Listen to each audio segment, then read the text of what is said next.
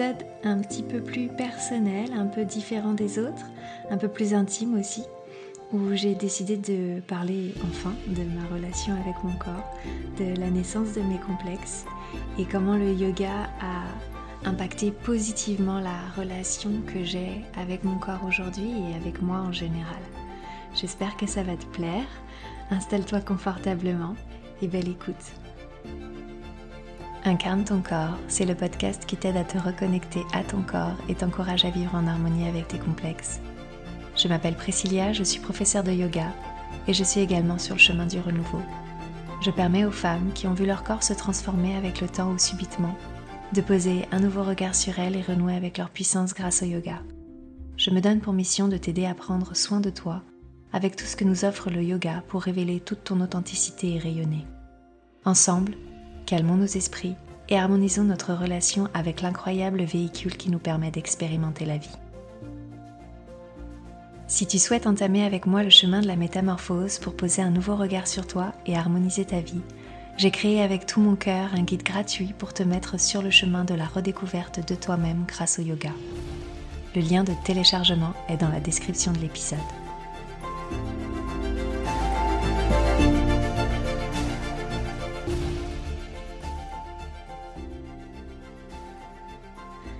Bonjour et bienvenue dans ce nouvel épisode du podcast Incarne ton corps. Alors aujourd'hui un épisode un petit peu différent de ce que j'ai l'habitude de te proposer parce que on va parler uniquement de moi. J'espère que mon témoignage t'aidera peut-être à te lancer sur la voie du yoga, à débloquer certaines croyances limitantes donc euh, voilà, installe-toi confortablement et euh, c'est parti pour ma confession. pour commencer, on va commencer très simplement. Si tu m'écoutes depuis un moment, certainement que déjà tu as entendu des petites bribes de mon histoire et de comment est née ma relation euh, désaimante avec mon corps. Donc euh, moi ça a commencé évidemment euh, comme beaucoup toute petite avec euh, les moqueries des autres à l'école. Donc le regard qui portait sur moi a eu un grand impact sur le regard que j'ai porté sur moi.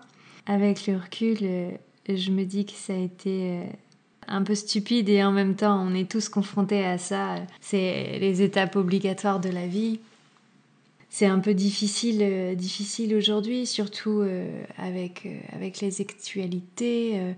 J'ai été très touchée d'entendre certaines infos au sujet du, harcèlement scolaire et, évidemment, je, je, me sens pas du tout impactée à, hauteur de ce qu'ont pu vivre ces enfants, mais, mais c'est vrai qu'il faut avoir conscience et je pense que on, on l'a tous vécu, d'une manière euh, plus ou moins intense euh, les moqueries à l'école et peu, peu importe le groupe dans lequel tu la bande dans laquelle tu, tu as évolué je pense qu'on subit tous des moqueries, des jugements. Ça peut aussi énormément jouer sur, euh, sur la vision que tu as de toi-même, l'impact à l'école des, des camarades à, un énorme impact dans notre développement.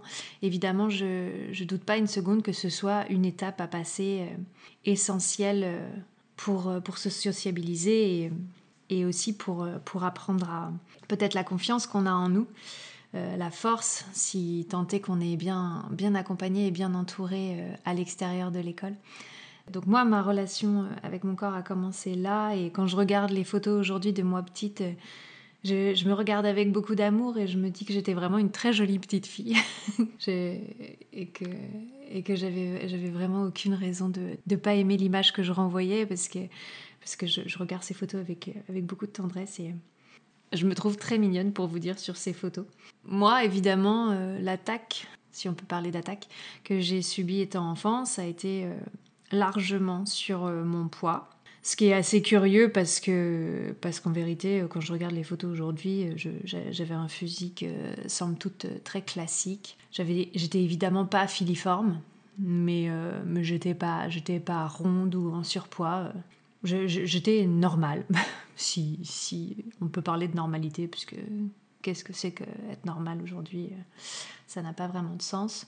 Donc euh, moi, ça a commencé comme ça, avec les moqueries les moqueries des enfants et plus, euh, plus encore, ça s'est amplifié au collège. Évidemment, c'est des, choses dont je ne parlais pas et je pense que tous les enfants qui subissent des moqueries euh, n'en parlent pas. Donc moi j'ai subi euh, des moqueries sur mon poids et en rentrant au collège ça s'est accentué parce que j'ai eu le malheur que mon corps se, se transforme très vite.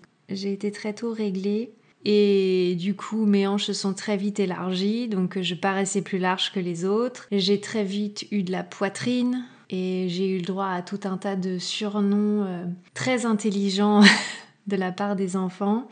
Donc euh, je l'ai très mal vécu. Et donc ça a créé l'image que j'avais de moi à travers le regard de mes camarades. Et pourtant, encore une fois, quand je regarde les photos de moi adolescente, je, regarde encore ces photos avec beaucoup de tendresse parce que, parce que j'ai de la peine en fait de, je me confie ici et je suis, je suis remplie d'émotions sur cet épisode. J'ai beaucoup de peine pour la jeune fille que je regarde sur ces photos parce que elle se voit vraiment pas telle qu'elle est. Parce que sur toutes ces photos, il y a, très peu de sourires. J'ai l'impression qu'il y a très peu de joie. Alors évidemment, c'était pas uniquement lié euh, à la relation que j'avais avec euh, mon corps, même si ça a beaucoup joué, surtout parce que ça a développé chez moi euh, des problèmes d'ordre alimentaire toute cette période, comme beaucoup d'adolescents, a été rythmée par des joies et des peines de cœur. C'est peut-être aussi pour ça que je me regarde avec beaucoup de tendresse et de me dire que j'aurais aimé me regarder euh, avec les yeux d'une personne très importante qui me regardait à cette époque, qui me trouvait euh, merveilleuse. Cette personne, on s'est retrouvés des années après. Il se trouve qu'aujourd'hui, c'est mon mari. J'ai souvent voulu échanger mes yeux avec les siens parce que c'est pas toujours facile pour les hommes non plus. Et je me dis que ce serait tellement merveilleux si parfois, une fois qu'on a trouvé euh, la personne qui nous aime plus qu'on s'aime soi-même, si on arrivait, ne serait-ce que l'espace d'une journée de 24 heures, à, échanger nos yeux, je pense que ça, ça pourrait vraiment accélérer les relations d'amour qu'on a avec nous-mêmes. Parce que je sais, déjà à l'époque, je le regardais avec énormément d'amour et je le trouvais très beau. Et pourtant, Aujourd'hui, on en discute et il était, euh, il était vraiment dans, la même situation que moi, en fait. C'est vrai qu'ici, je m'adresse beaucoup aux femmes, mais euh, il faut pas oublier que les hommes euh, vivent un tas de choses conflictuelles avec leur corps comme nous. Et que si lui m'avait offert les siens pour que je me vois comme lui me voit, encore aujourd'hui, je me dis que peut-être j'aurais évité tout un tas de passages après, qui évidemment, avec le recul, ont été très bénéfiques parce que c'est ce qui m'amène à partager aujourd'hui tout un tas de choses avec euh, vous toutes. Mais du coup, peut-être envisager ça observer, surtout si, surtout si tu, es, tu es jeune et que tu te sens mal dans ta peau et que tu as la chance d'avoir quelqu'un qui te regarde avec énormément d'amour et qui te trouve sublime, qui te le dit tous les jours et toi tu veux pas le croire. Prends un moment quand même pour te mettre à sa place. Juste essayer. Et je pense que je pense qu'on devrait, on devrait tout essayer de faire ça. Se mettre dans la tête de quelqu'un qui, qui t'aime profondément. Juste imaginer ce qu'il peut trouver de sublime en toi. Donc euh, ça a rythmé mon adolescence, mes fluctuations de poids et l'image que j'avais de moi, trop grosse. Mais euh, ce, qui a eu, ce qui a eu le plus d'impact et ce qui m'a le plus euh, fait souffrir dans mon physique, c'est la relation que j'ai avec mes cheveux. j'ai commencé très tôt à perdre mes cheveux, à perdre mes cheveux comme tout le monde en vérité. Et c'est vrai que je pense que je pense que l'image de mon poids avait pris tellement de place que c'est quelque chose auquel j'ai pas fait attention. Et, puis j'ai eu une vingtaine d'années et la chute s'est accélérée. J'y prêtais moyennement attention, je mettais ça sur le compte du stress en espérant que ça allait repousser et évidemment, euh, évidemment ça ne repoussait pas. Et comme on me l'a fait euh, de plus en plus remarquer, j'ai fini par évidemment le remarquer et ça a été euh, et ça a été le, début de la, le début de la catastrophe en fait, parce que c'est quand j'ai commencé à le voir que ça a commencé à plus en plus se voir. J'ai fait des analyses chez les dermatologues et, ça a été sans appel. Je suis atteinte d'alopécie androgénétique. Je vais pas faire tout le descriptif de ce qu'est l'alopécie androgénétique, mais euh, pour faire court, en fait, euh, on perd tous nos cheveux et ils repoussent tous. Sauf que quand on est euh, atteint d'alopécie androgénétique, les cheveux s'affine de plus en plus à chaque chute pour finalement ne plus jamais repousser. Donc on se retrouve avec des cheveux clairsemés.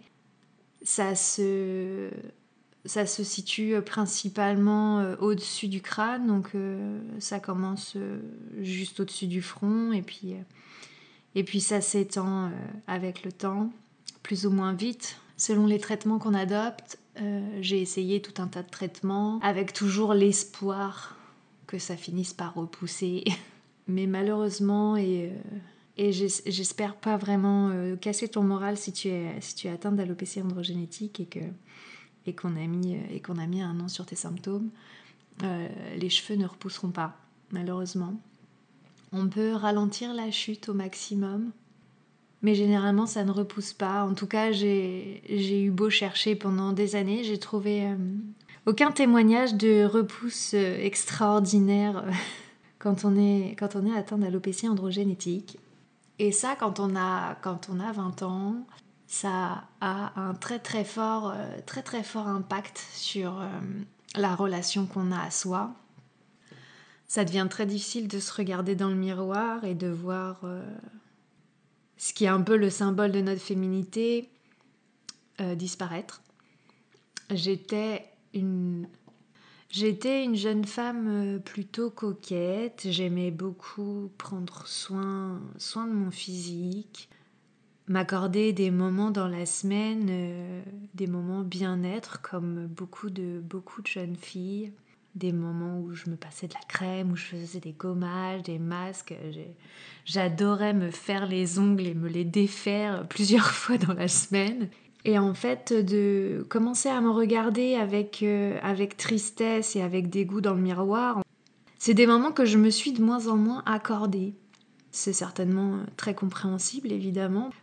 Parce qu'on devient très vite euh, défaitiste quand on est atteint de cette maladie auto-immune, parce qu'il n'existe pas de traitement aujourd'hui, en 2023, et que quand on pose un nom sur ces symptômes, il va de soi aussi d'essayer de nous expliquer, et parfois euh, sans, sans tact, que de toute façon, il n'y a rien à faire et que vous allez devenir chauve et que le seul moyen peut-être euh, d'éviter ça, c'est juste de ralentir le processus en vous aspergeant euh, sur la tête un produit qu'on appelle le minoxidil qui a le pouvoir de vous rendre les cheveux très gras donc euh, c'est clairement quelque chose qu'il faut qu'on vous conseille de mettre tous les jours, tous les matins.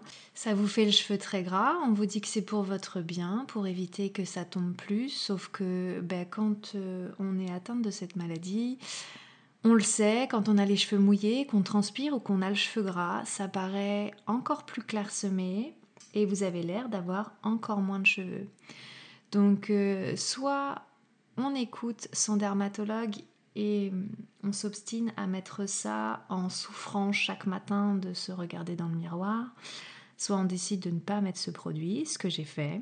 Enfin, je, l'ai mis, mis quelques temps et puis, euh, puis je me suis rendu compte que c'était vraiment trop difficile euh, de sortir le matin avec cette tête, donc, euh, donc j'ai arrêté de le mettre.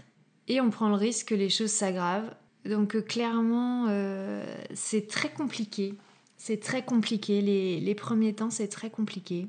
Et évidemment, ça m'a donné envie euh, de moins prendre soin de moi parce que j'avais moins envie de me regarder, parce que je détestais ce que je voyais dans le miroir. Surtout que quand on est focus sur un aspect négatif ou sur quelque chose qu'on n'aime pas chez nous, généralement on a l'impression que les gens ne voient que ça. Et plus on s'obstine à le camoufler euh, en faisant diversion ou peu importe, euh, plus on a l'impression que les gens ne voient que ça. Donc euh, mon plus gros complexe m'a aussi beaucoup éloigné de moi et de mes sensations et de mes ressentis et, évidemment tout ça, euh, que ce soit et mon poids et ma chute de cheveux, s'est aggravé avec le temps parce que je prenais de moins en moins soin de moi et que quand on s'aime pas trop, ben on se fait pas du bien évidemment. Je me suis mal nourrie, j'ai pas voulu écouter les douleurs, j'ai pas J'ai pas voulu prendre des temps de pause. J'ai tout simplement essayé de, m'oublier, d'oublier, euh, d'oublier cette enveloppe que je détestais. Sauf que j'en parle assez ici.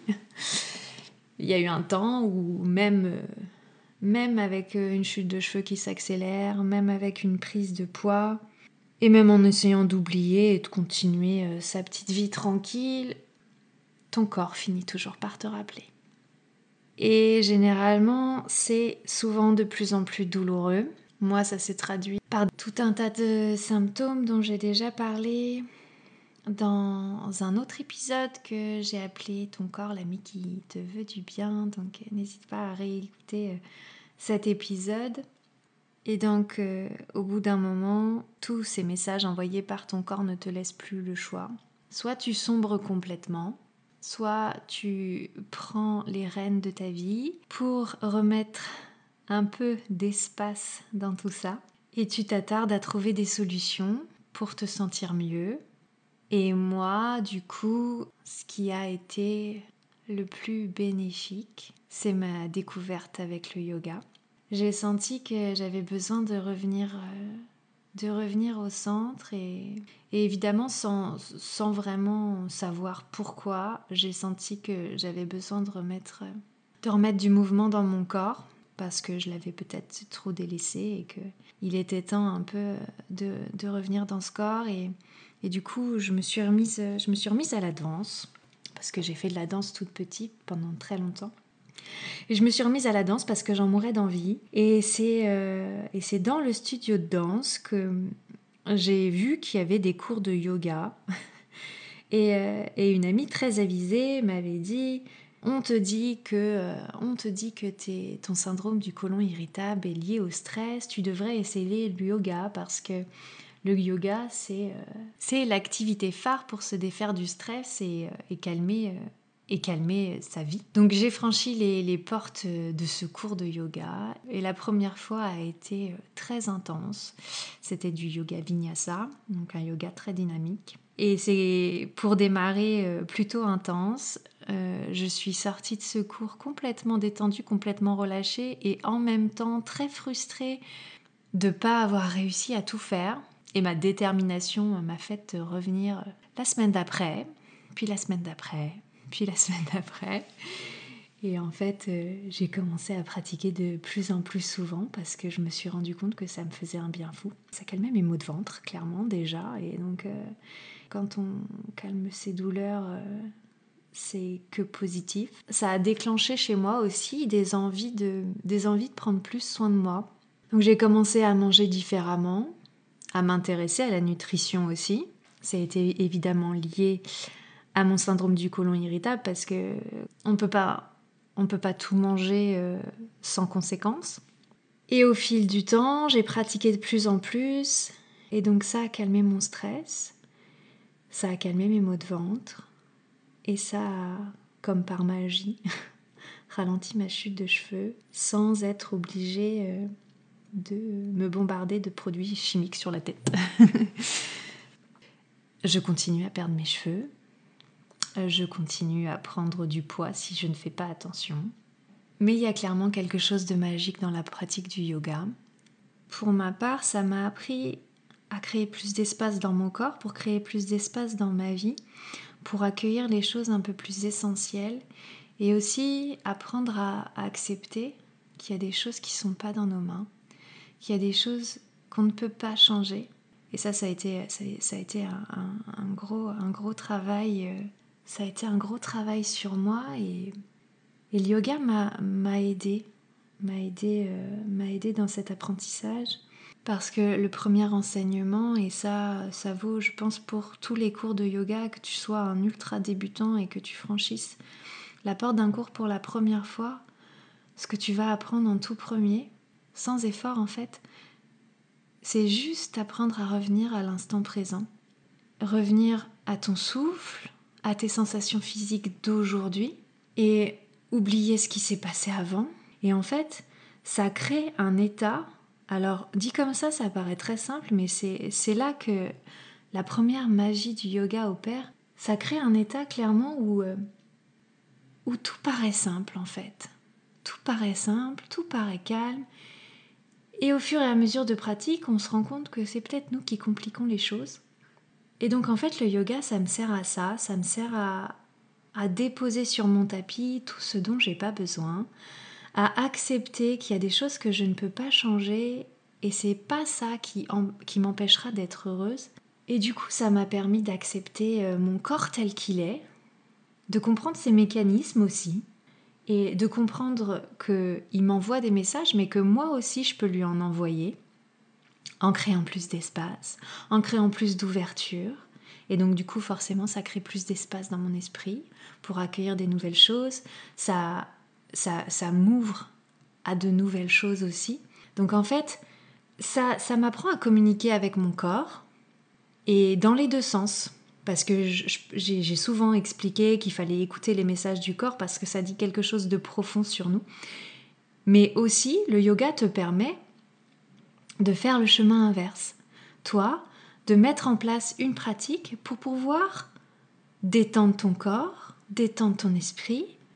Et vraiment, le, vocabulaire est simple. Tu crées de l'espace, tu crées de l'espace partout, dans ton corps, dans ton esprit, dans ta vie.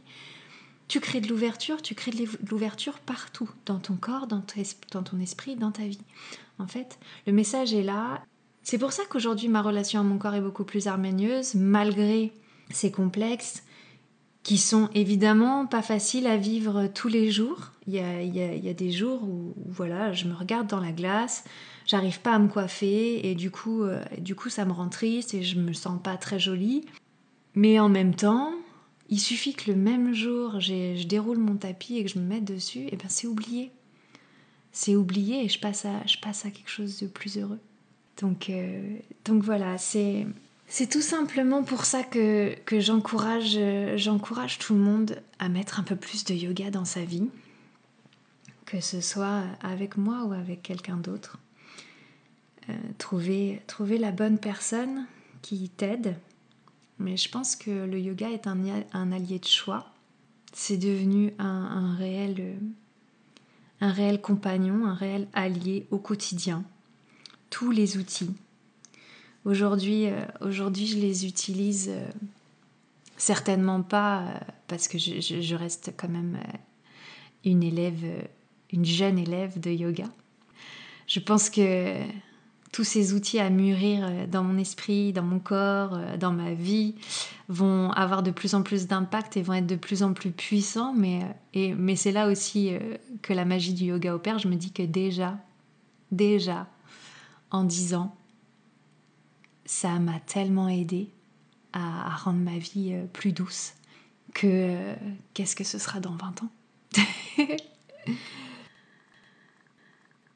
Voilà, c'était mon petit message du jour. J'espère que j'espère que mon témoignage t'a pas trop t'a pas trop bouleversé si tu es concerné par euh, un complexe physique trop important qui prend trop de place dans ta vie.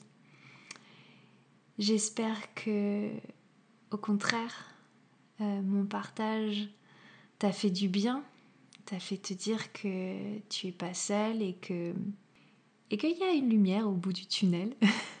qu'on peut aussi perdre ses cheveux, prendre du poids et pourtant avoir une vie, une vie bien, bien riche et épanouie.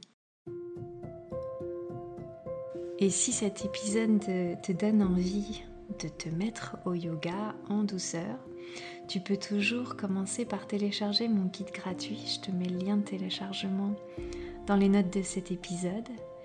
Et à partir de la semaine prochaine aussi, j'ouvre mon petit programme Affinity en libre accès à tout moment. Donc euh, si l'envie te dit de commencer doucement le chemin de la reconnexion à ton corps à travers cet allié précieux qu'est le yoga, tu peux me rejoindre dès la semaine prochaine euh, via le programme Affinity. Je te souhaite une très belle journée et je te dis à la semaine prochaine pour un nouvel épisode. Namasté.